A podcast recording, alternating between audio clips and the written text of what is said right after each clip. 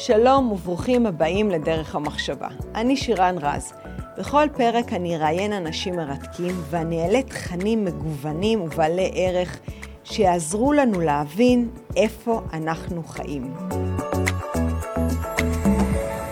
שלום וברוכים הבאים לפרק נוסף שאנחנו עוסקים בהיבטים הגיאופוליטיים של המלחמה. איך הגענו למצב הזה, מה קורה כרגע ומה יהיה ביום שאחרי. בפרק הקודם הרחבנו על איך זה קרה, מיהו החמאס, מה הכוונות שלו, איך צורת הלחימה שלו, והיום אנחנו נעסוק בפרק השני ב... ב... נצא מגבולות עזה, נדבר על ארצות הברית, על איראן, על ערביי עזה ויהודה ושומרון, וכמובן על ערביי ישראל, ועל כל זה ינצח שוב פעם דוקטור דן סיון, סא"ל בדימוס, מפקד טייסת קרב לשעבר בחיל האוויר, טייס קורס פיקוד במטה בחיל האוויר האמריקאי, הוא בעל תואר ראשון בהצטיינות מאוניברסיטת AUM בארצות הברית, בעל תואר שני בהצטיינות ודוקטורט במחלקה למדעי המדינה בבר אילן, תחום ההתמחות שלו צבא וביטחון. אנחנו מתחילים. תודה רבה. אה, דיברנו קודם על ההיבטים של ההפתעה, של היום הראשון, של הלחימה, איך זה קרה לנו, אה, למה הם עשו לנו את זה או למה הם עשו את זה, ונעבור עכשיו, אה, נרחיב את הפרספקטיבה מהדיון במלחמה, מנקודת הראות הישראלית להיבטים הגיאופוליטיים, מה שנקרא בשפת מדעי המדינה השחקנים השונים והאינטרסים שמשפיעים עליהם ועל האירועים הנוכחיים וגם על אלו שיבואו בעתיד. אה, אנחנו נדבר על העמדה האמריקנית אה, שיש לה חשיבות עצומה על המלחמה ועל היום שאחרי. אנחנו נבחן בהמשך את תפיסת הביטחון של איראן, האסטרטגיה שבה היא נוקטת במלחמה. אה, נבדוק גם כמה המלחמה הזאת היא מאתגרת את התפיסה האיראנית ויש פה כמה מסקנות מעניינות. נבחן את העמדות של האוכלוסייה הפלסטינית ביהודה ושומרון בעזה והשפעתן האפשרות של הסכם עתידי באזור ונראה את מגמות השינוי המעניינות אה, בעמדת אה, ערביי ישראל וגם ניגע קצת אה, בחברה הישראלית. נתחיל בעמדה האמריקאית. הדבר הראשון שצריך לציין בהקשר לממשל ביידן הוא את ההבנה המיידית שלו על עוצמת המכה שישראל ספגה והמשמעות הרחבה של אובדן ההרתעה הישראלית מול הציר השיעי על ביטחונה של ישראל בפרט ועל יציבות האזור כולו. נדבר על המכה של השביעי באוקטובר. אה, אני רק רוצה להזכיר כאן אה, תגובות של ממשלים, קודמו, אה, ממשלים קודמים, כמו למשל ממשל טרומן ב-48, אחרי שהוקמה המדינה, שהטיל אמברגו, נשק לישראל, בהצעתו של מזכיר המדינה ג'ורג' מרשל, שהציע לנטוש את המחויבות לישראל בכלל, למרות שטרומן היה הראשון ש... אה, שקיבל את ההכרזה של ישראל על אה, עצמאות, אה, שבן גוריון הכריז. אני אזכור את ממשל אייזנאור לאחר מלחמת סיני שאיים על ישראל כדי שתיסוג מסיני וישראל נסוגה תוך שלושה שבועות מסיני. נזכור את ממשל קיסינג'ר במלחמת יום הכיפורים וניקסון שעיכבו את האספקה לישראל במכוון כדי שישראל תהיה תלויה בהם יותר. אה, כך שאם אנחנו מסתכלים מול המקרים האלו וגם מול דעת הקהל בארצות הברית שהיא לא כולה תומך בישראל אנחנו רואים שהתגובה של ביידן של סיוע מיידי ללא תנאי היא חריגה. היא ממש חריגה ואני חושב שעם ישראל צריך להיות אסיר תודה על כך שביידן הוא הנשיא אה, וכמו שהוא מגדיר את עצמו הנשיא הציוני אה, הראשון. ואם דיברת על ניסים אז אה, פה בהחלט אה, יש נס אה, שראוי לזכור אותו. ישראל נתפסה לא מוכנה למתקפה של החמאס בשביעי באוקטובר, דיברנו על זה, כאשר החמאס כבש שטחים נרחבים בתוך ישראל, החזיק בהם לאורך זמן ורצח תוך הרג ורצח זוועתי של תושבים בעוטף וגם חיילים. לא, נצ... לא ניכנס פה לטור שוב פעם, רק נציין שהחמאס דאג לתעד ולפרסם בזמן אמת ברשתות החבר... החברתיות את מהלך ההתקפה, את הפלת הגדר וחצייתה, את כיבוש היישובים המפקדות ואת הרצח הנורא גם של התושבים וגם של אותו פסטיבל נובה אה, שהיה שם. עכשיו התיעוד והפרסום אה, חוץ מאשר אה, לנסות לקבל גלורי על, ה, על האירוע הזה מצד החמאס נועדו בעצם, הייתה למטרה והמטרה הייתה להצית ולהלהיב את העולם הערבי, את תושבי ישראל הערבים וערבי יהודה ושומרון ולהביא להצטרפותם של ארגונים נוספים במערכה. ניסיון שצריך להגיד עד עכשיו הוא כשל. ובמידה רבה הוא כשל תודות לתגובה המיידית האמריקאית וגם להתאוששות המהירה של צה"ל והשמדת הכוח התוקף בעוטף עזה ובהמשך הפעילות המאוד אגרסיבית של, של ישראל גם בעזה וגם ביהודה ושומרון. כלומר הייתה פה מטרה להצית מלחמה אזורית, דיברנו עליה, ופה אה, הייתה אה, בהחלט אה, כישלון אה, של החמאס. אה, כאשר החשש המרכזי של הממשל היה שאיראן שהייתה מודעת לתוכנית של החמאס אם כי לא בהכרח לתזמון שלה תנצל את חולשתה של ישראל ותפעיל תוכנית דומה של חיזבאללה מלבנון דבר שעלול היה להוות איום קיומי לדעת אחדים על ישראל ולמוטט באחת את אחיזתה של ארה"ב במזרח התיכון. כלומר אם המתקפה של החמאס הייתה תופסת תאוצה מקבלת תגובות דומות גם אה, מצד חיזבאללה אה, ועוד אה, כל מיני ארגוני פרוקסי איראנים ישראל הייתה עומדת באיום קיומי אולי בשלב הראשון וכל האסטרטגיה של הברית במזרח התיכון הייתה מתמוטטת כי כלואה, כלואה כי מדינת ישראל היא אבן הראשה של האסטרטגיה הזאת. כך שההתייצבות המיידית של הנשיא לצידה של ישראל ושליחתן של שתי קבוצות תקיפה עם נושאות מטוסים, ג'רד פורד ואייזנהאואר סליחה, יש, יש שומרים בהומור שהגיעו הנה שלושה נשיאים, ביידן, ג'רד פורד ואייזנהאואר. נכון, בהחלט נשיא, עם כן. כל העוצמה שלו. יחד עם אה, הביקור של ביידן והתמיכה הבלתי מסויגת שלו נועדו בעצם למנוע אסקלציה צבאית ולעצור באיבה כל כוונות של איראן להפוך את האירוע המקומי למלחמה אזורית. זאת אומרת, הייתה לזה מטרה הרבה מעבר לישראל. יחד עם זה, היא נועדה גם להעביר מסר למדינות הסוניות המתונות באזור, כמו מצרים, ירדן, סעודיה והאמירויות, שארצות הברית נחושה להגן על האינטרסים שלה במזרח התיכון גם בכוח הזרוע, והיא לא מתכוונת לנטוש את האזור ולהפקיר אותו לציר השיעי של רוסיה וסין. רוסיה, איראן וסין. כן. אה, אני לא יודעת אם אה, זה ידוע לכולם, מאז תקופת אובמה הייתה פה איזושהי אסטרטגיה, גם דרך ממשל טראמפ, של יציאת האמריקאים במזרח התיכון, הם חשבו שהם יכולים לצאת מהמזרח התיכון ולהתרכז אה, במקומות אחרים, באוקיינוס השקט, נגד ההתפשטות של סין, אבל אנחנו רואים פניית פרסה במדיניות הזאת וההתייצבות של ביידן לעזרת ישראל היא הדבר הכי בולט שבהם. כן.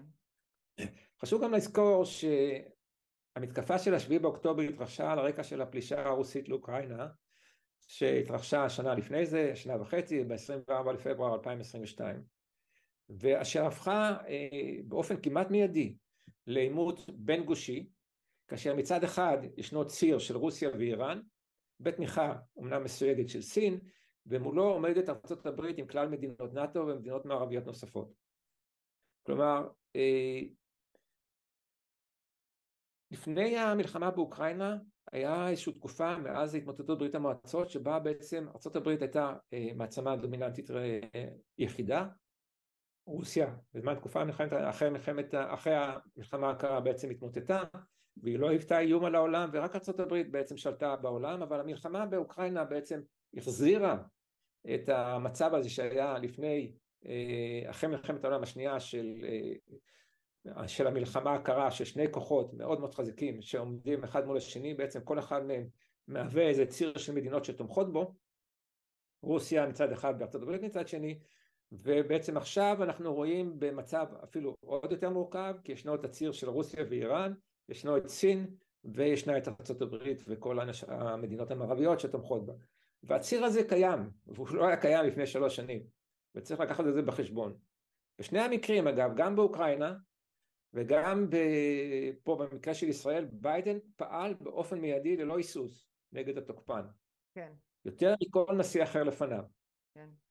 מה שלדעתי זה כיף לזכותו של ביידן כאשר ההיסטוריה תאמר את דברה. שאין בו את ההססנות, הוא באמת הגיב נורא מהר אה, מבחינת אה, כנשיא וזו אמירה, זה תמיד אני אומרת, אה, לנו יש איזושהי מדיניות הכלה ולוקח לנו זמן ועד שאנחנו מגיבים והוא מהר מאוד הבין מה קורה, חתך, הגיב, הודיע ופעל, שזה באמת יאמר לזכותו, לפני השביעי לאוקטובר רוב, אני מניחה רוב אזרחי מדינת ישראל היו מהמרים שהוא לא יעשה את זה. היו מסויגים, שמענו כל מיני אמרות של אנשי כנסת וחברי ממשלה מאוד מאוד אה, פוגעניות mm-hmm. שהן לא במקומן. Mm-hmm. אגב, אנחנו נשמע אותן גם בהמשך. אבל אני רוצה להגיד שזה לא, זה לא המקרה הראשון, זה התחיל באוקראינה, במתקפה של רוסיה על אוקראינה. גם. שם אמריקה כתבה יחד עם נאט"ו באופן מיידי. למה ביידן פעל ככה? אובמה לא היה פועל ככה. גם טראמפ לא. אולי בגלל זה שארבעים שנה הוא אה, ישב בממשל בתפקידים שונים בקונגרס אה, ותמיד היה אה, באותן ועדות ש, שהתמודדו מול רוסיה בזמן המלחמה הקרה והוא הבין מבחינה צבאית מיד את המצב הוא הבין את המשבר הגדול שקורה פה כמו שהוא הבין את המשבר שקורה באוקראינה. והוא הבין שמבחינה שגלובלית ארה"ב חייבת להגיב. לנטוש את המדיניות הזאת של הססנות שראינו אותה בממשלים הקודמים ולהגיב באופן מיידי. ושוב, כמו שאמרתי, זה אחד הניסים אה, שקרו לנו. אה, יש איזושהי אה, אמרה אמריקאית, אני לא אגיד אותה באנגלית, אגיד אותה בעברית, שאומרת לעולם אל תבזבז את ההזדמנות התמונה במשבר גדול. יש לזה איזשהו, אפשר להגיד את זה גם באנגלית. אמרת את המשפט, לעולם מה? לעולם אל תבזבז את ההזדמנות התמונה במשבר גדול. אה, תמונה במשבר הגדול. כן. זה בכלל משפט לחיים נראה לי. never worth the opportunity in a big crisis, משהו מהסוג הזה, כלומר, וצריך לחשוב על זה גם בצורה הזאת, כלומר במלחמה בעזה יש סיכון מאוד מאוד גדול ליציבות האזור, אבל יש בו גם הזדמנות, שארצות הברית כך נראה מתכוונת לנצל אה, לקידום הסדרים מדיניים וחיזוק אה, הציר הפרו-מערבי, כלומר אפשר להניח בוודאות שמה שהיה הוא לא מה שיהיה, פה הולך להיות שינוי מאוד מאוד גדול. וכאן אנחנו מגיעים למה שנקרא אה, דוקטרינת ביידן למזרח התיכון. והיא הוצגה בפורומים שונים עוד לפני האירוע של השביעי באוקטובר. והיא מבוססת על חמישה עקרונות שביידן, ממשל ביידן מנסה לקדם. קודם כל אה, קידום שותפויות אזוריות. כל המהלך עם סעודיה הוא בעצם נובע מהרעיון הזה. אה, חיזוק ההרתעה באמצעות הקרנת כוח ומחויבות אמריקנית לאזור. ראינו את התמיכה המסיבית של ארה"ב אה, באוקראינה באמצעי נשק וציוד. ואגב גם בישראל. אני חושב שכבר מעל 200 בטח 230 240 מטוסים של תובלה עם ציוד וחימוש מאות טונות של חימוש זורמים מארצות הברית לישראל פגזים ודברים נוספים. אז המחויבות הזאת היא, היא במקומה. הדבר השלישי זה מהלכים דיפלומטיים אה, שאנחנו רואים פה הרבה מאוד אנשים, ותכף ניגע בזה, מהממשל האמריקאי מסתובבים באזור, אה, מדובר גם באינטגרציה כלכלית בין מדינות, ואנחנו ניגע בזה, וקידום ערכים של ארה"ב. ארה"ב מאמינה עדיין בערכים ליברליים, דמוקרטיים, והיא מנסה לקדם אותה ככל שניתן באזור. בעבר, בתקופתו של אובמה, הנושא כמעט היחידי היה קידום ערכים ליברליים, וראינו לאיזה אסונות זה הביא. גם ממשל בוש אולי לפניו, אבל uh, ממשל ביידן הוא הרבה יותר פרגמטי, אבל הקידום הערכים גם הוא... דרך אגב, אותי זה הפתיע, ברמה האישית ביידן הפתיע. אני, אני, אני תמיד הייתי בתחושה שהוא איזשהו אה, המשכיות של אובמה. תיארך זקן כמו שהציגו אותו. כן. אבל מסתבר שהוא... שהניסיון שיש לו, ויש לו גם צוות עוזרים טוב. שיודע, שאיתו יודע לעבוד, העובדה היא שהמדיניות שלו לא מפספסת, וזה דבר כן. שהוא מדהים. לבינתיים. מי שהוביל את המהלכים באזור זה שר החוץ בליינקן, שביקר בישראל כבר איזה ארבע חמש פעמים, מבקר באופן סדיר, אבל בשבוע האחרון גם ביקרו פה שר ההגנה לויד, לויד אוסטין, היועץ לביטחון לאומי ג'ק סליבן, כאשר אני מזכיר לך ראש המוסד נפגש נדמה לי בפולין עם ראש ה-CIA יחד עם קטר בעניין זאת אומרת, יש פה איזשהו מעטפת, נרסרינג כזה, כמו שאומרים, מין מעטפת כזאת של הממשל האמריקאי שעוטף את ישראל בכל התחומים, ומנסה לכוון את האירוע הזה לאיזשהו פתרון שנראה הגיוני גם לממשל האמריקאי. כי הבעיה פה היא מעבר לישראל וחמאס, יש פה בעיה הרבה יותר רחבה וגדולה. Mm-hmm. עכשיו, הם גם מונים מספר מהלכים, לא כולם יאהבו אותם, אבל זה מה שהם מדברים עליהם, וזאת, כל זה כמובן בתנאי שאנחנו מסירים את, החיום, את האיום של החמאס, אה, כי זה התנאי לכל המהלכים בהמשך. הם, אה, יש הנחיות שהם חוזרים עליהם, אה, איסור עקירה של הפלסטינים ממקומם, כלומר אי אפשר לשלוח אותם לירדן או למצרים, כמו שאולי אנשים חושבים, איסור כיבוש מחדש של הרצועה על ידי ישראל, אם תזכרת את זה קודם, אז כן. זה עיקרון האמריקאים יעמדו עליו, איסור צמצום שטחה של הרצועה, כלומר מדברים על אזורי חיץ, בואו נראה איך נתמודד עם זה. עם הממשל, בטח אפשר היה ליצור זה לזמן אה, מוגדר, אני לא יודע אם forever, אה, פירוז עזה לחלוטין, זה מקובל גם על אמריקאים וגם על ישראל, אבל עדיין לא ברור איך בדיוק מבצעים את זה, בייחוד שיש מנהרות של אה, חימוש שזורמות ממצרים לעזה, מתחת לציר פילדלפי, וגם איסור להטיל מצור על האוכלוסייה האזרחית. פה אני רק מזכיר את הדברים שאומר גיורא איילנד, תסגרו להם את המים, תסגרו להם את המזון, תסגרו... גם אומרים סליחה, אתם רוצים את התמיכה שלנו, זה אנחנו לא מוכנים. וצריך לדעת ש...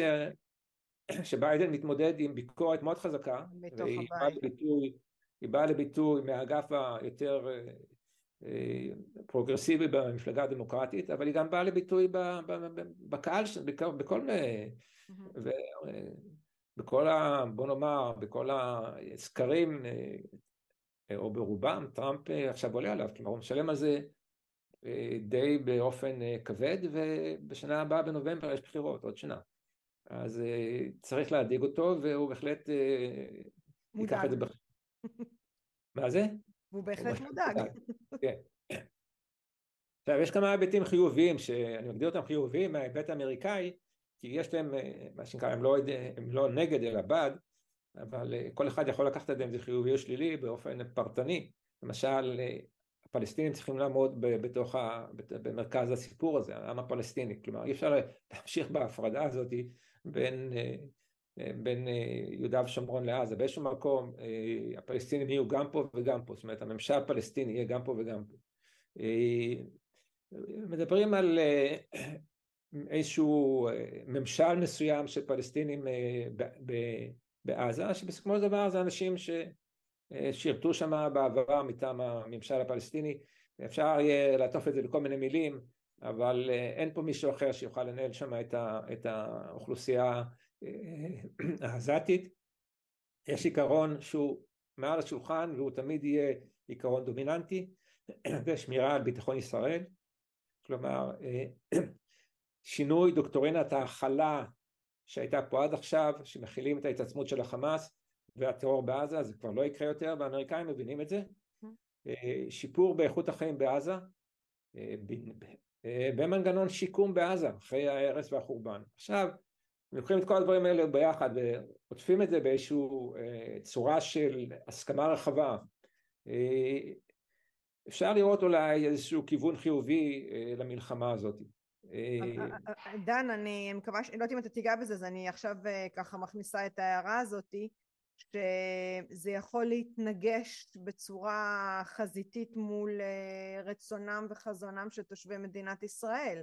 זאת אומרת, זה שזה רצון אמריקאי זה עדיין לא אומר שזה רצון ישראלי. אני מרשה לעצמי לומר שזה יתנגש, שהתנגש ברצונם של חברי הקואליציה יותר מאשר ברצונם של, של אזרחי מדינת ישראל. כלומר אזרחי מדינת ישראל יחפשו פתרון אה, שכמו שאמרתי, שיהיה לנו ביטחון, שתהיה שליטה בעזה, שהם ינהלו איזה חיים אה, לעצמם אה, ולא יתלו ולא, ולא יהיו על כתפינו, כלומר על זה אני אדבר, אלו הפתרונות. כן. אני שומע. שומע בתקשורת דברים שאומרים כן יהיו שם פלסטינים או אנשי ממשל פלסטינים אבל זה לא יהיה הרשות הפלסטינית אוקיי מאיפה הם יגיעו אם לא מהרשות הפלסטינית כלומר בסך הכל אה, אפשר לעטוף את זה בהרבה מילים אבל בסופו של דבר צריך להיות שם שלטון מקומי אנחנו לא רוצים אה, לעשות שם כיבוש מחדש אה, זו דעתי זה לא יהודה ושומרון שיש לנו שם יישובים בכל מקום ושיש לנו צבא ש... אני יכולה להגיד לך שיש אנשים שלא חושבים כמוך, שהם בוודאות רוצים כיבוש מחדש. בוודאי. יש קולות בתוך המדינה שאומרים ש... לתת עוד פעם, לא משנה, הם קוראים לזה יש ערבי טוב ערבי רע, הנהגה חדשה אנחנו ניכנס בדיוק לאותה, לאותו בור שהיינו לפני השביעי לאוקטובר, זאת אומרת אין באמת אפשרות לתת שם לעזתים לנהל חיים חופשיים כי זה יקרה שוב פעם, הרי הם עוד פעם ירצו לכבוש אותנו. אז, אז, אז אני, קודם כל אני חושבת שבישראל הבחירות הבאות יהיו על הדבר הזה, על הפתרון הזה. כל אחד ישים בקלפי איך שהוא רואה את הפתרון המדיני הביטחוני.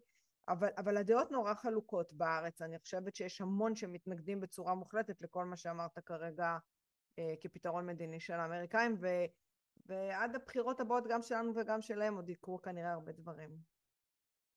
אני כרגע אמרתי מה הפתרון כן. שהאמריקאים רוצים להוביל אליו. כן. אה, אני רק אגיד מאמר מוסגר, אני לא חושב שישראל יכולה להחזיק 360 אה, אלף חיילים מגויסים ושלוש אוגדות, שלוש אוגדות בשביל לשלוט בעזה. ועוד שתי אוגדות שיעמדו ועוד 250 או 150 אלף תושבים שלא יכולים לחזור לעוטף עזה ולא יכולים לחזור ליישובי הצפון, הגל... כן. צפון הגליל. כלומר, את המלחמה הזאת יצטרכו, זאת אומרת, בסיום המלחמה הזו יצטרכו להביא לאיזשהו פתרון מדיני שאפשר לחיות אותו לטווח ארוך. כמובן שהוא יהיה מגובה בעוצמה צבאית חזקה וביכולות נגישות נגד חמאס אמרתי, אנחנו לא נכיל יותר את הטרור של החמאס, אבל אני לא חושב שיש מישהו שרוצה לשלוט בפלסטינים, שרוצה שיהיה שם קצין ישראלי ש... ש... אני גם לא חושבת. ייתן, ייתן אישורי אה, גמר בבתי ספר של הרשות הפלס... של תושבי עזה. גם.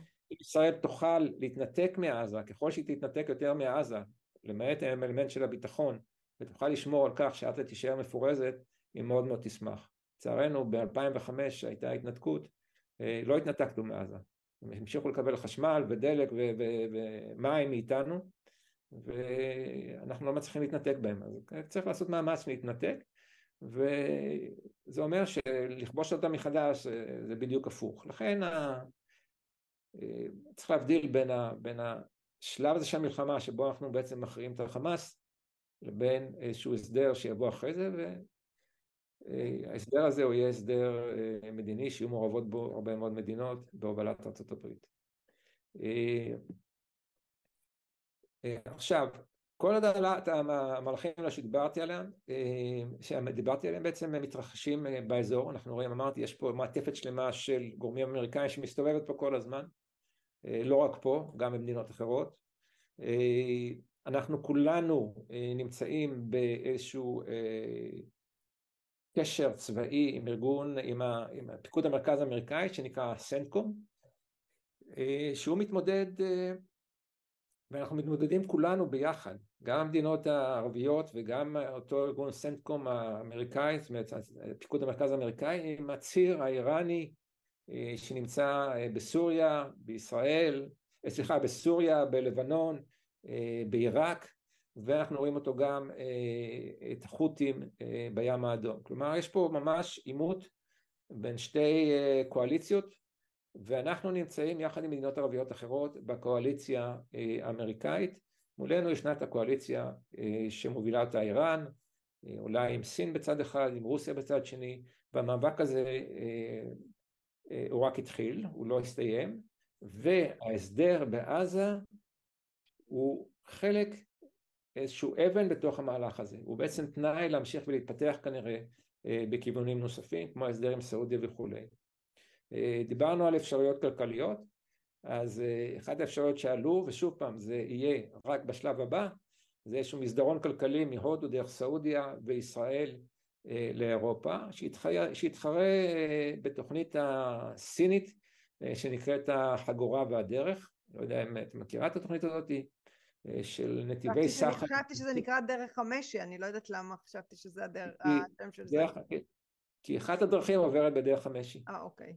נקרא החגורה והדרך שיש לה גם השתלטות על נמלים ימיים, כלומר גם נתיב ימי שהולך מסין אה, לאירופה דרך נמלים שסין כבר שולטת בהם, אגב סין גם שולטת בנמל חיפה והיא גם בנתה את נמל אשדוד, רק מזכיר לך את הדברים האלו, היא מפעילה את נמל חיפה וגם בנתה את נמל אשדוד, אבל יש לה הרבה נמלים בדרך, גם ביוון וגם בהודו ובמקומות אחרים, אז יש לה נתיב ימי, גם באפריקה, ויש נתיב יבשתי שאחת הדרכים שבו זה דרך המשי. Mm-hmm. זה נקרא החגורה והדרך. החגורה הימית, הדרך היא יבשתית, ובעצם סין מנסה אה, לא להיות תלויה אה, בדרכים שעברו פעם דרך סיביר ורוסיה, אלא לפתח עוד הרבה דרכים באזור, כדי שהיא תוכל להגיע לשבטים שלה, גם למקומות שבהם היא קונה חומרי גלם, כמו למשל באפריקה, וגם למקומות שהיא משווקת את התוצרת שלה, למשל באירופה, וזה התוכנית שלה.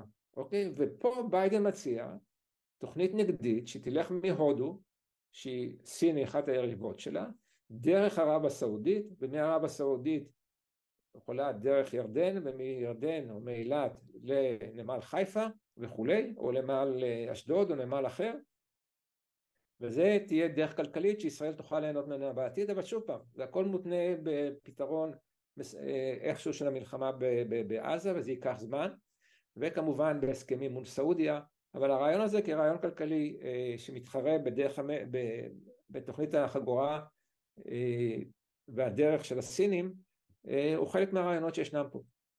ושוב, אני אמרתי שאחרי 30 שנה מאז התמוטטות ברית המועצות שבה ארה"ב הייתה המעצמה היחידה, כרגע יש מערכת עולמית שמורכבת משלוש מעצמות, ארה"ב, סין ורוסיה וכל אחת מתמודדת על משאבים כלכליים ועל קואליציות וכולי, ואנחנו חלק ממנה.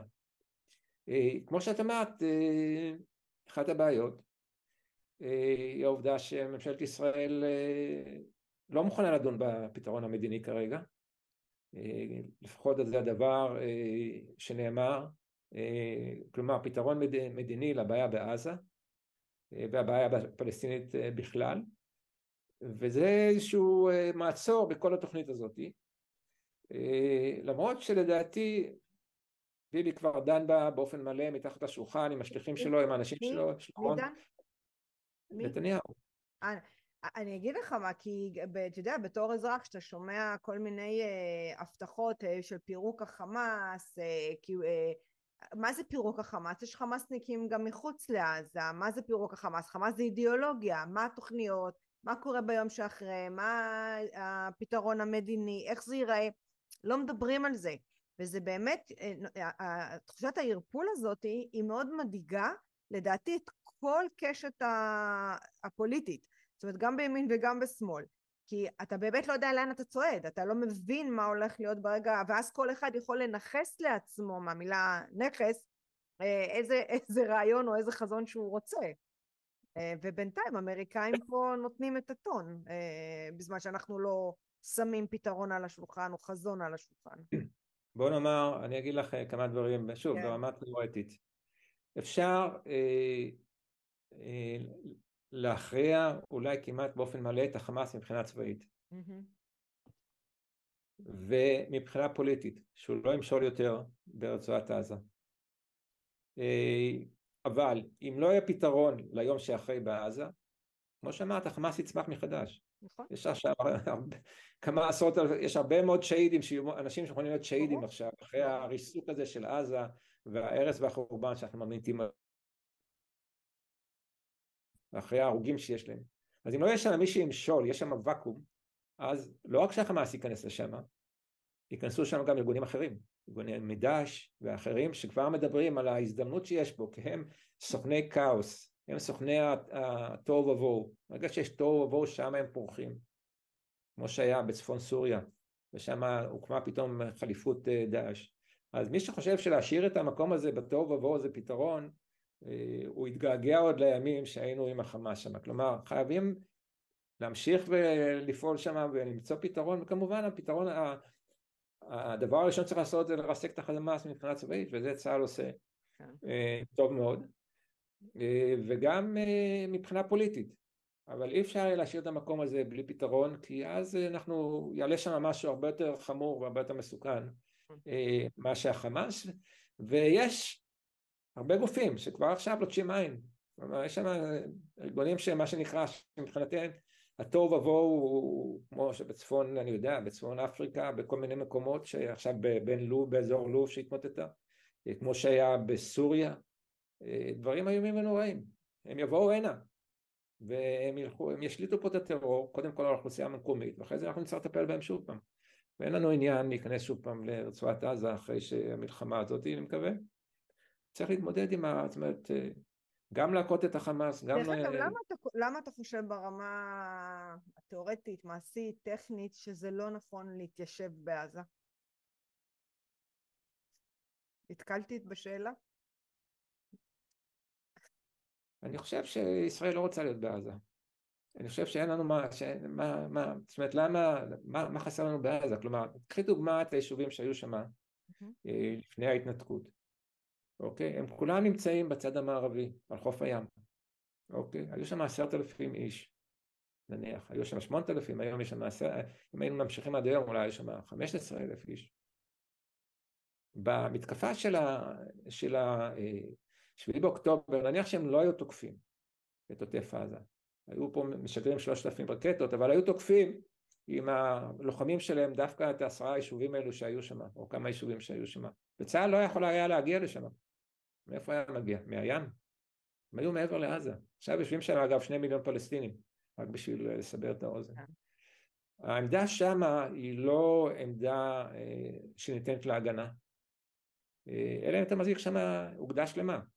וגם לא, אני, אני חושבת, נגיד אם הייתי פלסטינית, כן, וגרה בעזה, אחרי מלחמה כזאת, אה, והייתה לי אופציה אה, לעבור למקום שיאפשר לי חיים טובים יותר, כי אחרי החורבן שאנחנו מטילים שם, אני בטוחה שהחיים לא יהיו כל כך טובים, לא בשנים הקרובות.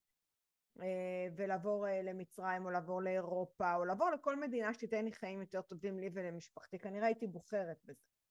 עכשיו, אה, אה, אה, באים, באים ויגידו, או יכול להיות שיש פלסטינים שירצו לעבור למקום אחר, זאת אומרת זה כבר באופן טבעי, זה לא צריך להיות איזשהו טרנספר אה, משיחי אה, אה, קיצוני, אלא באמת מתוך רצון לשקם את החיים שלהם, לעבור, לעבור למקום אחר, ואז האוכלוסייה באופן טבעי תרד למיליון, אולי אפילו לפחות, ואז יהיה אפשר לעשות שם איזשהו הסדר אחר, ולא להתמודד עם השתיים או שתיים וחצי כמה שנמצאים שם כרגע, זאת אומרת, כאילו זה לא חייב להיות שחור על לבן מהבחינה של אה, אה, או פתרון כמו שאמריקאים או פתרון כמו הימין הקיצוני, אלא למצוא משהו שהוא אה, באמצע, יותר שטחים שלנו, 15 קילומטר פנימה נגיד, שאנחנו נתיישב שם.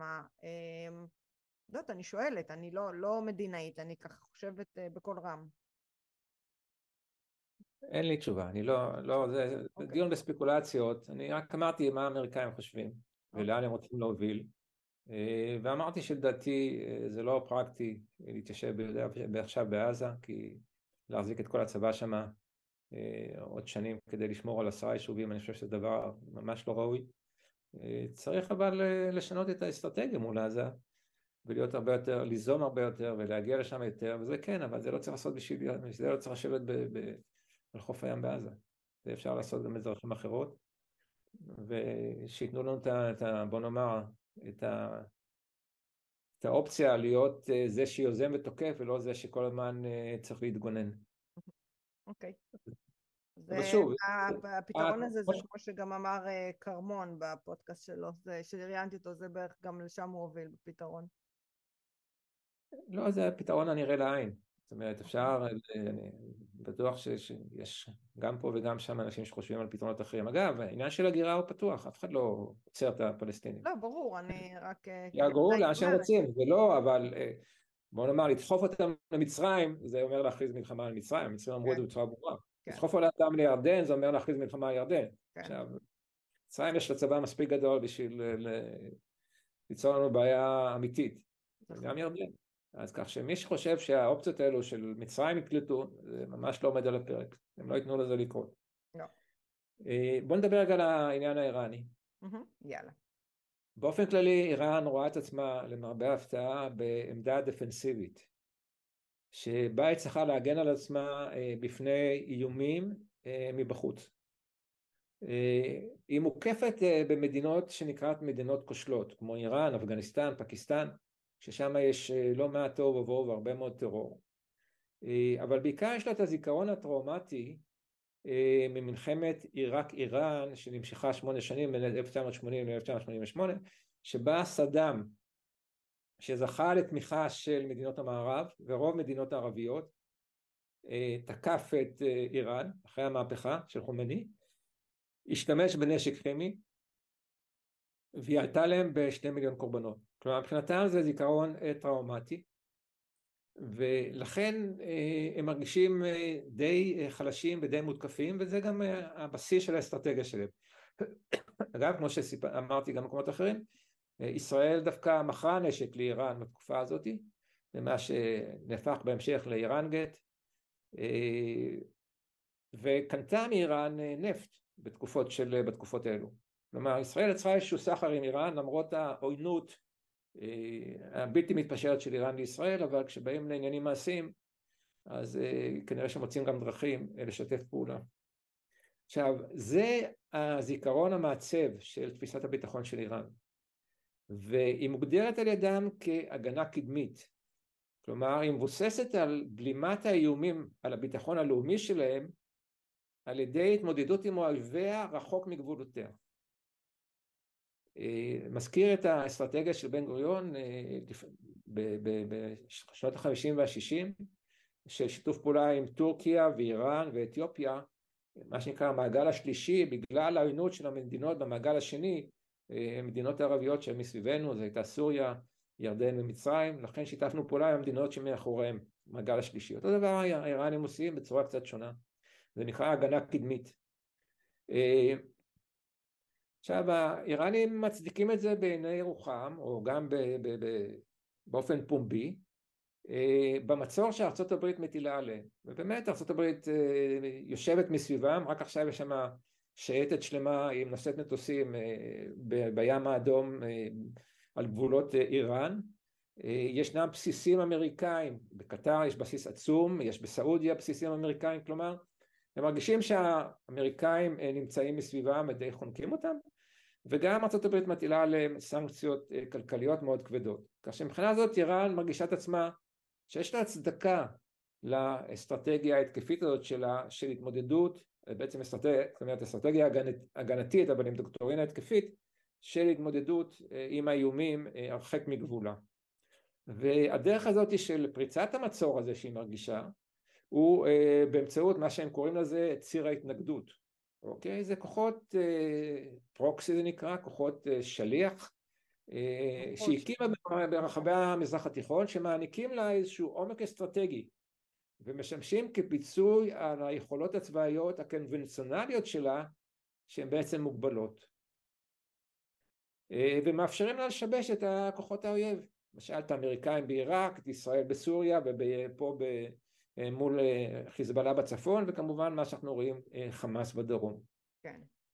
עכשיו צריך לזכור שזאת שוב, וזה ה-level הפרגמטי של, זה ה-level הפרגמטי של המשטר באיראן אבל יש לו גם level אידיאולוגי מאוד מאוד עמוק וזאת הפנאטיות של חומני, המהפכה האסלאמית והחזון שלו להפצת האסלאם השיעי בכל העולם שממנו גם נגזרות הפעולות של איראן מאז המהפכה האסלאמית ב-1979. עכשיו הכוח שמבצע את המהפכה הזאת האסלאמית גם כלפי חוץ וגם כלפי פנים אלו משמרות המהפכה שאנחנו שומעים עליהם הרבה מאוד. והאויב האולטימטיבי שנדרש כמו שאנחנו יודעים בכל מהפכה אתה חייב איזשהו אויב חיצוני הן ארצות הברית וישראל השטן הגדול והשטן הקטן. אגב הכוח של משמרות המהפכה הוא, יש לו תפקיד מאוד מאוד חשוב בתוך איראן עצמה כי האזרחים ממש לא סובלים את, ה, את המשטר הזה, משטר אוטוקרטי, דתי, קיצוני שמגביל את הזכויות, פוגע באזרחים שלו, הורג רבים מהם וגם מביא אותם בסופו של דבר לעוני שהוא מיותר לחלוטין כי האיראנים הם אנשים מאוד מוכשרים אבל השליטה פה היא שליטה בכוח של משדר אוטוקרטי דתי וכוח צבאי מאוד חזק של משמרות המהפכה. עכשיו הרעיון האסטרטגי מול ישראל שאגב קידם בזמנו קאסם סולימני שהיה המפקד של משמרות המהפכה אבל הוא היה גם האסטרטג הצבאי הראשי והמוכשר ביותר של, של הפצת המהפכה הדתית של חומייני, ולמזלנו חוסל על ידי ממשל טראמפ. אה, הרעיון הזה שכרגע מקדם אותו מי שמחליף אותו, קוראים לו אסמאעיל קאני, הוא מה שנקרא התלכדות זירות. היכולת להפעיל בו זמנית חמש, שבע זירות מסביב לישראל, תלוי איך סופרים את זה, כדי להכריע את הצבאית. כלומר, יש פה איזה רעיון לבנות מסביבנו הרבה כוחות קטנים או פחות חזקים מישראל, אבל ביחד הם יוכלו אה, לגרום לנו אה, לנזק. אמנון עם אה, הרבה זרועות שילכוד אותנו. כן. עכשיו, הרעיון הזה עומד היום למבחן במלחמה בעזה, בהתקפה של החמאס, וצריך להגיד בצורה ברורה, הוא כשל. כלומר, החמאס וגם איראן לא הצליחו או לא רצו ליצור את ההתלכדות של הזירות האלו, וחוץ מהחות'ים בים האדום, אה, שזה בעיה עולמית בכלל, למעשה, וה... בוא נאמר, אה, חילופי האש שיש לנו בצפון מול החיזבאללה, למעשה אנחנו לא רואים פה התקפה רבתית אה, נגד ישראל של כל הזירות שאיראן בנתה. Mm-hmm. צריך להגיד, איראן הוציאה את כל הקלפים. כלומר, גם את החמאס, גם את החיזבאללה, גם את המיליציות השיעיות בסוריה, כן. גם את העיראקים, המיליציות העיראקיות שתוקפות את האמריקאים, גם את החות'ים, אה, היא הוציאה את כל הקלפים שהיא בנתה ועדיין היא לא מצליחה אה, להשפיע על המלחמה הזאת יותר מדי. המטרה של האיראנים בכל מה שהם מפעילים פה מסביב זה בעצם להגיע להפסקת אש ולמנוע מישראל לחסל את החמאס. וכרגע בגלל התמיכה של ארה"ב כרגע אה, בעצם הדבר הזה לא קורה, איראן לא מצליחה לעצור את ההתקפה של ישראל, לא מצליחה להביא הפסקת אש ולהציל את החמאס.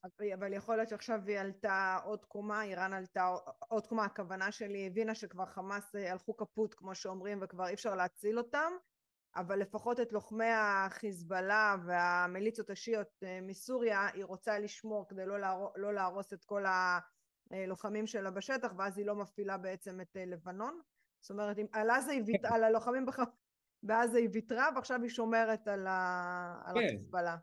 אבל קודם כל צריך לא- להבין שהיא נכשלה. כלומר, כן. האסטרטגיה הזאת של, בוא נאמר, אם קאסם סולימני היה פה, אולי זה היה נראה אחרת, כי הוא היה אדם מבריק. כן. אנשים לא יודעים, אבל במלחמת לבנון השנייה ב-2006, הוא ישב יחד עם נסראללה בבונקר, וביחד הם אה, ניהלו את המלחמה נגד ישראל. הוא ישב שם חודש ימים, 34 ימים. אה, ולא לא חזר, פשוט הוא ניהל את המלחמה, ברוך השם כן. הוא לא פה, היה, כי הוא אדם, היה אדם די מבריק. אה, אבל איראן אין לה עניין כרגע, לדעתי, נדבר אחרי זה על חיזבאללה, לבזבז גם את הקלף הזה של חיזבאללה על המלחמה של החמאס, ולכן החמאס כנראה נשאר לבד, והם אומרים את זה. חבר'ה, איפה אתם, איפה אתם? עודדתם אותנו אבל אתם לא עוזרים לנו והם בצורה רטורית הם מנסים אה, לחפות על זה אה, באיראן הם מספרים כל הזמן עד כמה חמאס אה, ניצח ועד כמה הוא גורם לנו אבדות ועד כמה הטילים שלהם גורמים לנו לשיבוש החיים וכולי, יש להם סיפורי ניצחון מפה עד הודעה חדשה ואם נהרג איזה חייל אז הם מספרים על זה מיד אבל מתחת בסתר ליבה הם יודעים שהחמאס מושמד יום אחרי יום יש אה, אה, בטיק טוק הרי כל, כל, כל מיני אנשים מעזה שעולים אה, לשידור, אתה יודע, חבר'ה ככה כן. שעצמאית, אז הם צועקים שם, העזתים, איפה אתם? צבאות ערב, איפה אתם כל הערבים? אתם לא עוזרים לנו. כאילו, הם באמת בחוויה שהם ננטשו ולא עוזרים להם, והם בעצם ויתרו עליהם. נכון, החמאס נשאר לבד. כן. עכשיו, מה שמרתיע את, ה, את, ה, את האיראנים כמובן. גם את חיזבאללה, זה המוכנות הגבוהה של כוחות צה"ל שמגויסים עכשיו, בוא נאמר, את ההזדמנות של הפתעה כרגע, אה, חיזבאללה הפסיד, חמאס לקח את היוזמה, הייתה להם הזדמנות להפתיע פעם אחת, אני מקווה שישראל אה, לא תתפתה להכיל יותר את האירועים של החמאס, של חיזבאללה ולכן, ה... ולא תאפשר להם להפתיע אותנו כמו שהחמאס הפתיע אותנו כי אם זה היה קורה בצפון והחמאס היה מצטרף אחרי זה לחימה מצבנו היה אה, חמור ביותר. היו מגיעים לטבריה, מגיעים אל חיפה, בקריות, היה פה אסון איום ונורא. אז הכוחות שצה"ל גייס כמובן מרתיעים את איראן ואת חיזבאללה והיא מעדיפה להשתמש בחות'ים בקצה הים האדום, 2200 קילומטר מישראל ולהשתמש ברטוריקה, שלה כדי להצדיק את האי מעורבות שלה. כן. אנחנו ראינו גם שהמיליציות השיעיות בעיראק תקפו בסיסים אמריקאים במרחב סוריה, מעל 80 תקיפות, אני חושב 84 או 86 תקיפות כבר, למזלנו, למזלם, למזל האמריקאים, בלי הרוגים עד עכשיו. אז או שהאמריקאים יודעים שזה קורה, הולך לקרות, או שהאמריקאים יש להם אמצעי התראה שמאפשרים להם לראות כשזה קורה, באופן הם לא נפגעו, כן. זאת אומרת לא נהרגו אנשים, וזה חשוב, כי המטרה האיראנית בסופו של דבר היא לפגוע, לגרום לאבדות באמריקאים, כדי ליצור לחץ בדעת הקהל ובקונגרס, ליציאת כוחות האמריקאים מאיראן, מעיראק. יציאת הכוחות מהאמריקאים מעיראק זה התמוטטות כל הסדר של אמריקאים, שהאמריקאים מחזיקים שם בעיראק, וזה פותח את הדרך לאיראנים באופן חופשי, למוטט את עיראק, את המשטר בעיראק, וליצור את מה שהם קראו אז הסער השיעי מאיראן, עיראק, סוריה ולבנון. שוב, המלחמה בעזה היא אירוע מכונן, בעל משמעות אסטרטגית על המזרח התיכון כולו, ומעמדה של איראן בפרט. אני חושב שניצחון ישראלי ברור וחיסול כוחו של החמאס, גם הצבאי וגם הפוליטי, עשוי לערער את מעמדה של איראן באזור ולפגוע ביכולת ההשפעה שלה. בטווח הארוך זה מה שיקרה.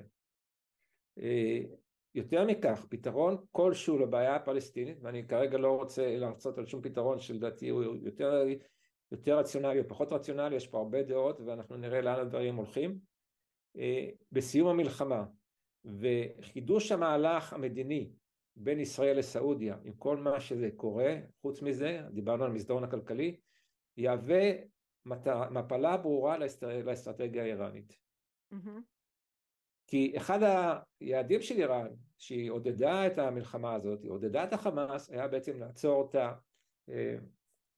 ההתקדמות של העסקה של סעודיה וישראל, ואנחנו רואים שזה באמת אה, בלם אותה, אבל לדעתי בלם אותה רק לזמן מוגבל, ואחרי שתיגמר המלחמה בעזה וימצא איזשהו פתרון מסוג זה או אחר, אה, הדברים יחזרו, אולי אפילו ממש בשלבים האחרונים כבר התחילים לשמוע על משא ומתן אה, מול סעודיה, שיכניס את כל הדברים האלו בחבילה אחת גדולה, עם דברים יותר טובים, עם דברים פחות טובים, שכל צעד יוכל לבלוע. כן. יש נקודה נוספת שלא דיברנו עליה עד עכשיו, נקרא הגרעין האיראני. אה, קשה לדעת איך האירועים האלו ישפיעו על האסטרטגיה הגרעינית של... האם היא תאיץ את תוכנית הגרעין שלה כדי להגיע למעמד של מדינת סף גרעינית מה שנקרא, שיכולה בזמן קצר לפרוץ וליצור נשק גרעיני, או שהיא תאט את המהלכים מטעמי זהירות כפי שהיא עשתה בשנת 2003 כשהיא חששה מתקיפה אמריקאית באיראן. Mm-hmm. אנחנו לא יודעים איך היא, איך היא תגיב אה, ואיך היא אה, תפעל. אה, בכל מקרה ישראל לא תצא פטורה מלפתור את הבעיה של החיזבאללה על גבול הצפון. לדעתי אנחנו נצטרך לנצל את כוחות הצבא שגייסנו את העוצמה הצבאית שיש לנו, את התמיכה אה, המאוד ברורה שיש לנו מטעם אה, המדינות הערביות ומטעם ארה"ב ואירופה, mm-hmm. כדי ליישם את אותה החלטה 1701 שהוחלטה במועצת הביטחון אחרי מלחמת לבנון השנייה, ולהשיג את הצבא של חיזבאללה מעבר לליטני. כן. כאשר בין הליטני לבין ישראל לא יכול להיות צבא של חיזבאללה, כוחות של חיזבאללה, ולא כוחות הרדואן, הקומנדו שלהם, שהתאמנו לכבוש יישובים ולרצוח אזרחים בישראל, ומי שיהיה שם זה הצבא הלבנוני, אה, לפי ההסכם הזה, ש-1701, יחד עם כוחות בינלאומיים, הכוחות של יוניפיל. כן. אה, אנחנו את הדבר הזה נצטרך לפתור, ואני חושב שכולם מבינים אה, שאותם אנשים שעזבו את אה, קו הגבול בצפון לא יחזרו לשם לפני שהבעיה הזאת תיפתר ולכן ישראל מחויבת למצוא לה פתרון. גם האמריקאים חושבים שצריך לפתור אותה, ושוב, הצעד הראשון ההגיוני הוא לחפש את המהלך המדיני mm-hmm. כדי לפתור את הבעיה הזאת ולא להיכנס לעוד מלחמה שהנזקים שלה היו לאין שיעור יותר חמורים ממה שהמלחמה מול, מול חמאס ויש אנשים שעוסקים בזה וזה אני כרגע לא רוצה להיכנס אבל שוב זה משא ומתן של תן וקח כדי באמת להשיג את החיזבאללה מעבר לליטני ובעצם גם להכר בכך במידה רבה את האיום שלו ככוח פרוקסי של איראן על ישראל. זה שוב אמרנו זה עניין שהופך את כל המזרח התיכון מה שהיה יצטרך להשתנות לא רק שם בכל מקום אחר אני רוצה לעבור עכשיו לנושא של הזירה האזיאתית והפלסטינית ביום שאחרי. אוקיי. שוב, השביעי באוקטובר, מלחמה בכמה זירות, אנחנו נלחמים בכמה זירות, יש לנו את החמאס, יש לנו את יהודה ושומרון, יש לנו לבנון, יש לנו את החות'ים בים האדום. הרעיון הזה של לעטוף את ישראל עובד, אבל ברמה הרבה יותר נמוכה, בגלל ההתעצבות של האמריקאים לצידנו. אבל החזית המרכזית היא בעזה, ושם אנחנו מנהלים מלחמה אומנם מוגבלת, אבל בעצימות גבוהה מול החמאס, שאמרנו שחרט על דגלו את המטרה הברורה של להשמיד את ישראל. כן, זה איזשהו ציווי דתי והדבר הזה, זה לא אומר שאי אפשר להגיע איתם לאיזשהו משא ומתן, לא עם החמאס, אבל עם הפלסטינים, אבל הרעיון הזה באיזשהו מקום ישנו ואנחנו צריכים להיות מוכנים למנוע אותו. אני רוצה להזכיר שביהודה ושומרון בשטחים מתנהלת לחימה מאוד מאוד אגרסיבית, מאוד אינטנסיבית של צה"ל שהתחילה עוד בשובר הגלים בתקופת הממשלה הקודמת של בנט ולפיד mm-hmm. אבל בהחלט קיבלה תגבור רציני מאוד מאז שהתחילה, התפתחה המלחמה בעזה אני חושב שנהרגו כבר מאות מחבלים פלסטינים ביהודה ושומרון בפעם הראשונה השתמשו בחיסול ממוקד אחרי הרבה זמן בעזרת מסוקים ועוד יותר חמור מזה, חמור אני אומר, עוד יותר מדהים מזה שכבר השתמשו פעמיים במטוסי F-16 שתקפו בתוך מטרות ביהודה ושומרון אולי בג'נין, מחנה הפליטים, אני לא יודע איפה זה היה בדיוק כלומר... זה משהו חדש דרך אגב שמטוסים כאלה תוקפים בתוך השטחים האלה? ודאי. אני חושב שלא היה מאז מלחמת ששת הימים. אוקיי. מסוקים, גם מסוקים כמעט ולא תקפו. אבל עכשיו צה"ל מוריד את הכפפות ומשתמש בכל האמצעים שיש לו. והתוצאות ניכרות בשטח, לפחות מבחינת הכמות של המחבלים המחוסלים, מדובר במאות. אז כך שמבחינה הזאת זה מאוד אינטנסיבי ומאוד אגרסיבי, אבל זה עדיין מתחת לרמה של מלחמה כוללת. אוקיי? כן. אה, בגזרה הזאת וגם העימות שלנו עם חיזבאללה עדיין מתחת לרמה של מלחמה כוללת עם לבנון. אה, עכשיו מעבר לכל החזיתות הצבאיות האלו אה, בצפון, בסוריה, בים האדום, בעזה, ביהודה ושומרון, ישנה גם חזית בינלאומית. אנחנו מתום מה יוצא לנו שנראה לנו שזה מובן מאליו, שישראל יכולה כבר 75 יום להילחם בלי שאף אחד עוצר אותה, אבל זה למזלנו בגלל התמיכה המלאה שאנחנו מקבלים מארצות הברית. אבל התמיכה הזאת היא לא מובנת מאליה, והיא לא מובטח שהיא תשמר, תשמר לנצח, לכן אה, אנחנו צריכים לעשות מאמץ גם להגיע להכרעה צבאית אה, מוקדם ככל שניתן, וגם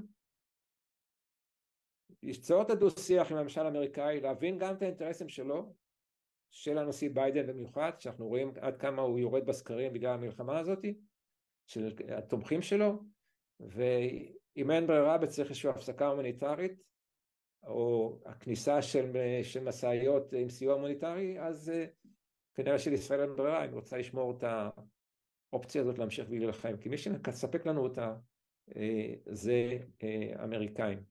כן, זאת אומרת שבלי אמריקאים לא היינו יכולים לנהל את המלחמה הזאת בכלל. בטח לא 75 יום, וגם החימוש שלנו כבר כנראה היה אוזל. אה, הפגזים והפצצות וכל הדברים מהסוג הזה. אה, עכשיו, אה, שוב, המלחמה לא הסתיימה, אנחנו עוד רחוקים מהמצב הזה. באופן כללי יש לנו 150 אלף פליטים מעוטף עזה ומהצפון, יש עדיין איזה, נדמה לי איזה 130 חטופים, וגם עוד אין לנו פתרון למה יקרה ביום שאחרי ברצועת עזה, לא חיסלנו את החמאס, לא את הכוח הצבאי שלו ולא את הכוח הפוליטי שלו. אגב, כמה שזה יהיה מוזר, את המשא ומתן על החטופים אנחנו מנהלים מול החמאס. כלומר, יכולים להגיד שאנחנו רוצים שם ממשל אחר, אבל עדיין אנחנו אה, מנהלים איתו משא ומתן, כמובן שלא באופן ישיר, אבל אנחנו עדיין לא רואים... בעניין הזה, אה, אחד הגולשים כתב לך שאלה, אה, כי הוא יודע שאנחנו הולכים לדבר, האם לא היה נכון בעניין החטופים פשוט אה, לעשות את מה שאמרו מלכתחילה, מכת אש מאוד חזקה על החמאס, עד שהוא ירים דגל לבן וישחרר את החטופים? זו שאלה שאחד הגולשים רצה לשאול אותך. החמאס לא מרים דגל לבן, החמאס בתוך מנהרות.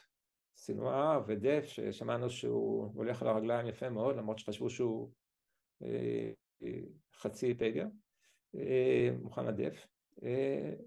אין להם בעיה, מבחינתם זה ווין ווין, אם אנחנו הורגים פלסטינים אז, והם נשארים בחיים, זה רק ישראל ישראל רק משלמת על זה בזירה הבינלאומית. כן.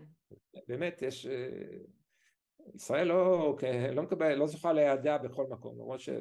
שבארצות הברית עדיין אחוזי ההעדה לישראל יותר גבוהים מאשר האחוזים שנגדה, אבל שוב, המלחמה הזאת וההרג הזה וה, והכמות ההרוגים בעזה היא אומנם גורמת לאיזשהו מצב קטסטרופלי בעזה שאולי אנחנו מקווים שהעזתים ילמדו מזה, אבל מבחינת ההנהגה של החמאס זה בכלל לא, לא פקטור. מבחינתם זה, זה, רק, זה רק עוזר להם, זה מגביל את הזמן שישראל תוכל להילחם, ובסיכומו של דבר אה, האנשים בעזה לא יאהבו יותר את ישראל אחרי הדבר הזה. Yeah. כן. אני רוצה רגע אה, לדבר על העמדה של הפלסטינים, כי נערכו כמה סקרים ואפשר להפיק מזה מסקנות מאוד מעניינות. Okay. אוקיי. נעשה איזשהו סקר ב, על ידי מכון ב-14 לנובמבר, על ידי איזשהו מכון מחקר פלסטיני, ברמאללה, אה, בקרב 668 פלסטינים, כ-60% מהם בשטחי יהודה ושומרון ו-40% בעזה, כלומר זה שקר של הפלסטינים בשני המקומות, אה, ורוב הפלסטינים ברמה של 98%, כלומר כמעט כולם גאים ברמות שונות, לא כולם גאים מאוד, יש גאים קצת, גאים יותר וזה, ברמות שונות במה שעשה החמאס. גם ההתקפה מבחינתם זה אה, הישג מדהים והם מאוד גאים בו. אה, חשוב להבין את ההלך רוח הזה בקרב... חשוב מאוד להבין שערביי יהודה ושומרון אה, תופסים בדיוק את אותה אידיאולוגיה ואמונה כמו, כמו העזתים. נכון. האירוע הזה אבל הוא אירוע שמעודד את התפיסות האלו. Mm-hmm. זה, זה לא היה ככה אני מניח לפני, לפני שהוא התחולל. ועכשיו הרמה של ההרס ומה שישראל עושה באמת אה, גורם לציבור הפלסטיני אה, גם להקצין. כן. ומבחינתם בהחלט, הנה סוף כל סוף מישהו לכאורה הראה לישראל. 80% מהם חושבים שישראל אשמה במלחמה. גם בגלל שזה שהיא מדכאה את הפלסטינים, גם בגלל זה שהיא עושה מצור על עזה, וגם בזה שהיא, אני יודע, עולה לאל-אקצא, כל מיני יהודים עולים שם ואומרים שיבנו את בית המקדש, אומרים אוקיי, זה מה שגרם למלחמה, אתם אשמים. זו עמדה שלהם, אני צריך להכיר בה. אה, לא חייבים לקבל אותה כמובן. אה, מה שמעניין ש-72% מהפלסטינים, לפחות ב-14 לאוקטובר, חושבים שהחמאס יצא מנצח. לעומת 3% שחושבים שישראל תנצח. כלומר, ישראל, מבחינת הפלסטינים, בכל מצב לא תנצח. כלומר, הניצחון של החמאס, שהם זוכרים את היום הראשון, אה, יהיה, ילך איתם הרבה מאוד שנים. אבל זה שוב פעם, אני חושבת שזה בא מהתפיסה שהם רואים אירוע, הם לא רואים את זה כאירוע נקודתי, אלא על ציר זמן היסטורי ארוך. ואני ראיתי כל מיני התכתבויות שלהם בתוך הקבוצות ביהודה ושומרון, אה, וזה מה שהם אומרים, שאסור לשכוח את הדרך הארוכה ואת המטרה הסופית, ובעצם האירוע זה נקודה, לא צריך לקחת את זה כאירוע בודד. כן, אה, מה שאמרנו, זמן תיאולוגי, כן, כלומר, רואים שבהם אנחנו מנצחים, לא סופרים את ההפסדים, סופרים רק את הניצחונות, ואפשר ככה אה, להסתכל על ההיסטוריה בטווח של אה, מאות שנים. לכן רוב הפלסטינים רואים היום בצורה חיובית את החמאס, אגב פחות בעזה מאשר ביהודה ושומרון. אבל בלי שום קשר לזה, 98.5 אחוז רואים באור שלילית ישראל. כלומר, אני חושב שהחצי אחוז, האחוז וחצי הזה זה טעות סטטיסטית, סטטיסטית. ובאמת הם, ישראל היא שוב פעם האויב האולטימטיבי של הפלסטינים, וזה אה, מה שמביא לכך שרוב הפלסטינים, שוב, בדרגות שונות, ברמה של כמעט 80 אחוז, לא מאמינים באפשרות של השגת פתרון שלום עם ישראל. אה, בדרך של שתי מדינות, ו-78% מאמינים כי הקמת מדינה פלסטינית מהים עד הירדן קרובה עכשיו מאי פעם. יותר מתמיד. כלומר, מישהו חשב שזה יוביל אותם להבנה שאולי כדאי אה, להימנע מההרג ולהגיע לאיזה הסכם, אז אה, אנחנו רואים שהם רק הקצינו, הקצינו את העמדות שלהם. אה, יש להם, יש להם ממשלה של הפתח, של הפתח כלומר שיש להם את השלטון של אבו מאזן, 75% היו רוצים לראות שהחמאס מצטרף לשלטון הזה, שתהיה ממשלה פלסטינית מאוחדת, אבל רק 14% היו רוצים שרק החמאס ישלוט בהם. Mm-hmm. בלי, ה... בלי הרשות הפלסטינית. מצד שני, רק 8% היו רוצים להמשיך במצב הזה שבו הרשות הפלסטינית היא אה, זאת שתומכת, אה, זאת ששולטת בהם לבד. אה, אם נסכם את כן. הניתוח הזה, mm-hmm. הפלסטינים מזדהים כמעט לחלוטין עם מעשה החמאס, הם גאים בפעולות שלו ורואים אותו כמנצח. אה, נראה שהסבל שעוברת האוכלוסייה הפלסטינית אה, בעזה עד כה רק מגביר את התמיכה בחמאס ולא מרכך את עמדתם, לפחות בכל מה שקשור לפלסטינים ביהודה ושומרון. אה, אפשר להניח, כמו שאמרתי, שדור חדש של שהידים יקום אחרי המלחמה ויחפש את הדרך להרוג את היהודים ולהרוג גם את עצמו.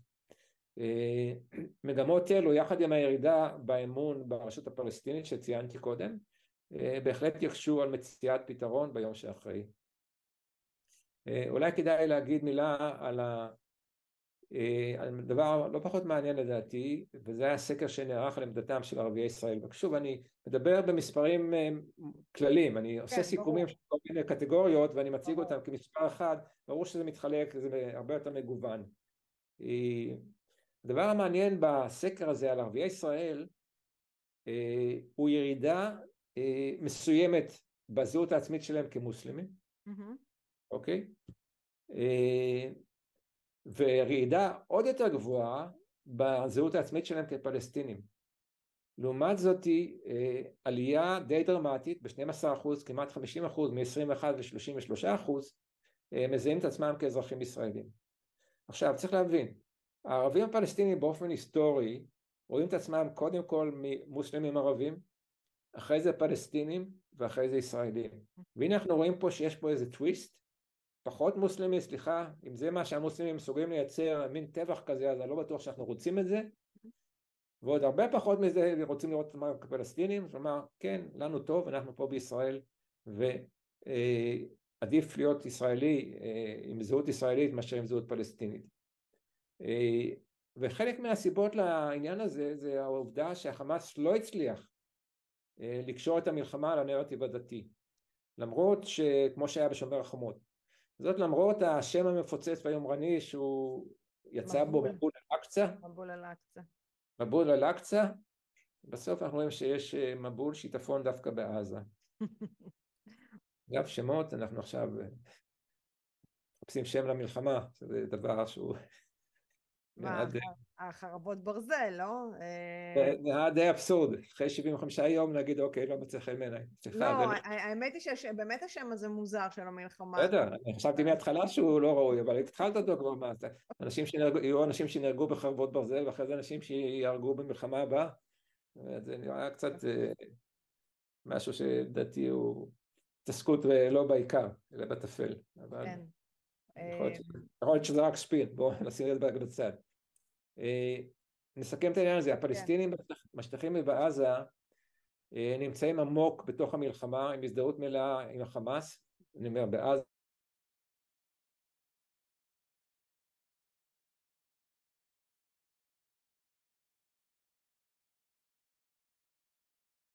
כאן ולא כאן. כן. אה, ונראה שנגד הציפיות של החמאס שערביי ישראל יצטרפו למלחמה הזאת, אולי גם נגד הציפיות של בן גביר, mm-hmm. לפחות לפי ההתבטאויות שלו בתחילת המלחמה, התקממות שאפשרית של ערביי ישראל כרגע לפחות לא עומדת בראש, לא יושבת בראש שלהם. אתה יודע מה יענו לך על זה. פשוט משטרת ישראל יושבת עליהם כל כך חזק שהם ירדו בווליומים. לא שמעתי. אני אומרת... לא שמעתי על זה בשום אירוע שממשלת ישראל צריכה לשבת עליהם חזק יותר ממה שהיא ישבה עליהם עד עכשיו. אני יכולה להגיד ישראל... לך מחברים שלי שהם ערבים שהם אומרים את זה. שמאז המלחמה כל פיפס, כל לייק, כל אה, הזדהות ברשתות החברתיות עם אה, הפלסטינים, מקישים להם אה, שוטרים בדלת, הם ממש מפחדים. אז אני, אני, אז אני אומרת, יכול להיות, אני, שוב פעם, אני, אני לא יודעת, אני, בשביל זה הפודקאסט הזה קיים כדי לחשוב בקול רם, אבל יש טענה נגד שאומרת שהם שקטים וכאילו נכנסו לתלם שלנו דווקא בגלל שהיד יותר קשה. כן, אני אומר, זה שאנחנו הורדנו את הכפפות זה ברור לכולם בסביבה, לכל ה... וגם ערביי ישראל מבינים את הדבר הזה, אה, אבל זה לא סיבה שהם ירגישו פחות פל... הזדהות עם הפלסטינים ויותר כן. הזדהות עם ישראל, כלומר זה... מגמות הן... המגמות הן יותר עמוקות, זה לא רק האיום הביטחוני, כן. אה, או המיון של המשטרה, שוב, אה, בתור בן אדם שקורא עיתונים וקורא מידע, צורך מידע יום יום, לא שמעתי שה... המשטרה פתאום עשה איזה גל מעצרים, ב, ב, ב, ב, ב, ב, אני יודע, בעכו, אני יודע, כפר קאסם ומקומות אחרים. זה בודדים שישנם, מדכאים אותם מיד, וזה כן. עדיין נשמר ברמה מאוד נמוכה. Mm-hmm. גם בירושלים אגב. כן. שמעת את צה"ל בירושלים אגב, בהחלט יכול להיות שהנוכחות הגבוהה של המשטרה מרגיעה את האזור, כי שם באמת יש את הפלסטינים ששייכים אותנטית מיהודה ושומרון, הפלסטינים הישראלים כאן בגליל ומקומות אחרים. אני חושבת שיהודי בסך הכל הם גרים אה, איתנו, הם אה, נהנים מאורח חיים אה, ליברלי ודמוקרטי ושהם שמעו את הזוועות הם הזדעזעו כי זה באמת אני חושבת גם נגע בהם וגם וגם הם נפגעו בפרע, בטבח הזה, לא רק יהודים, נכון. גם ערבים נפגעו ובדואים והם לא, או שאתה יהודי או שאתה כופר, ואם אתה כופר אתה תחטוף את אותו עונש אה, בדיוק כמו נכון, יהודי. נכון. אה, וואו, תקשיב, זה היה, באמת אנחנו נחלק את זה לשני פרקים, אנשים יקשיבו את זה בשני חלקים, אבל לא, לא ידעתי שזה הולך להיות כל כך מעמיק ומרתק, ובאמת על זה אני רוצה להגיד אה, ממש תודה ענקית אתה רוצה להגיד עוד משהו שאני קטעתי אותך, שאתה לקחת עכשיו נשימה, או שאנחנו uh, הגענו לסיום? לא, האמת היא שהגענו לסיום. אה, יש עוד נושא אחד שרציתי לדבר עליו, אבל הוא לא, לא קריטי, זה הנושא של האנטישמיות בעולם, וההתעוררות דווקא של היהודים, שהבינו שלהיות פרוגרסיבי בארצות הברית זה לא מבטיח לך שלא יהיה, לא תהיה שנאה אנטישמית נגדך, אז נכון. יש שם התעוררות אה, מאוד מעניינת גם באוניברסיטאות, אנחנו ראינו שימועים בקונגרס וכולי, אני חושב שזה מאוד מאוד חשוב. זאת אומרת, שוב, היפוך במגמה בעקבות הגל האנטישמי המאוד גדול שקרה בעקבות המלחמה. אה, אני רק אה, רוצה להגיד שבוא נאמר לגבי, ה... לגבי העתיד, ואני לא הולך פה לקבוע מוסכמות, ברור שאנחנו לקראת תהליך של עיצוב מחדש של האזור, ישראל אה, תצטרך לשקם את תדמית העוצמה שהייתה לה, שנפגעה קשה מאוד בשביעי לאוקטובר, וזה מה שאנחנו עושים כרגע בעזה, אה, יחד עם פירוק היכולות הפוליטיות והצבאיות של החמאס, אה, באופן שישלול לחלוטין את האפשרות שלו לחזור כגורם שלטוני וליצור איום לישראל. נצטרך לשקם את היישובים של העוטף ולתת להם תחושת ביטחון, גם בצפון וגם בדרום. אה, שני התהליכים האלו לדעתי מחייבים תמונה בהירה וריאלית של העתיד שאנחנו רוצים לחיות בו. שכרגע כמו שאמרנו אינה קיימת, אה, את אמרת לא בימין ולא בשמאל, אני חושב שזה נכון, צריכו להגיע לאיזושהי הבשלה של, של הבנה של מה שאנחנו רוצים שיהיה פה, בדיוק. אה, צריכים נחישות של דרג מדיני וממשלה שזוכה לאמון העם ושיתוף פעולה אזורי. אני חושב שזה יחייב בהחלט ההתכנסות של הציבור אה, מאחרי ממשלה שניתן לתת בה אמון, אה, שכרגע לצערי הרב, אה, לפחות מה שנראה בסקרים, זה לא קיים. נראה לאן זה יוביל בהמשך, זה אני לא נביא ואני לא יודע. טוב, זה היה בהחלט אה, מלמד ומעשיר ופותח את המחשבה, אה, שזה מה שהיה הכי חשוב. אני רוצה להגיד לך שוב פעם תודה, אפילו שאמרתי לפני שתי דקות. אה, ואמן ושנזכה לבשורות טובות. שיהיו בשורות טובות, זה תמיד חשוב. אז תודה לך. תודה רבה. לכל, לכל המאזינים והצופים, תודה רבה. תודה לך. ביי. זה היה פרק נוסף של דרך המחשבה.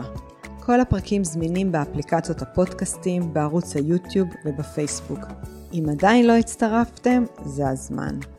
להרצאות בנושא חשיבה יצירתית, חדשנות, יזמות, אסטרטגיה רגשית ומדיטציה, מוזמנים לפנות אל הישירות לאופיס שטרודל שירן רז דוט קום. אני שירן רז, ואהיה איתכם גם בפרק הבא.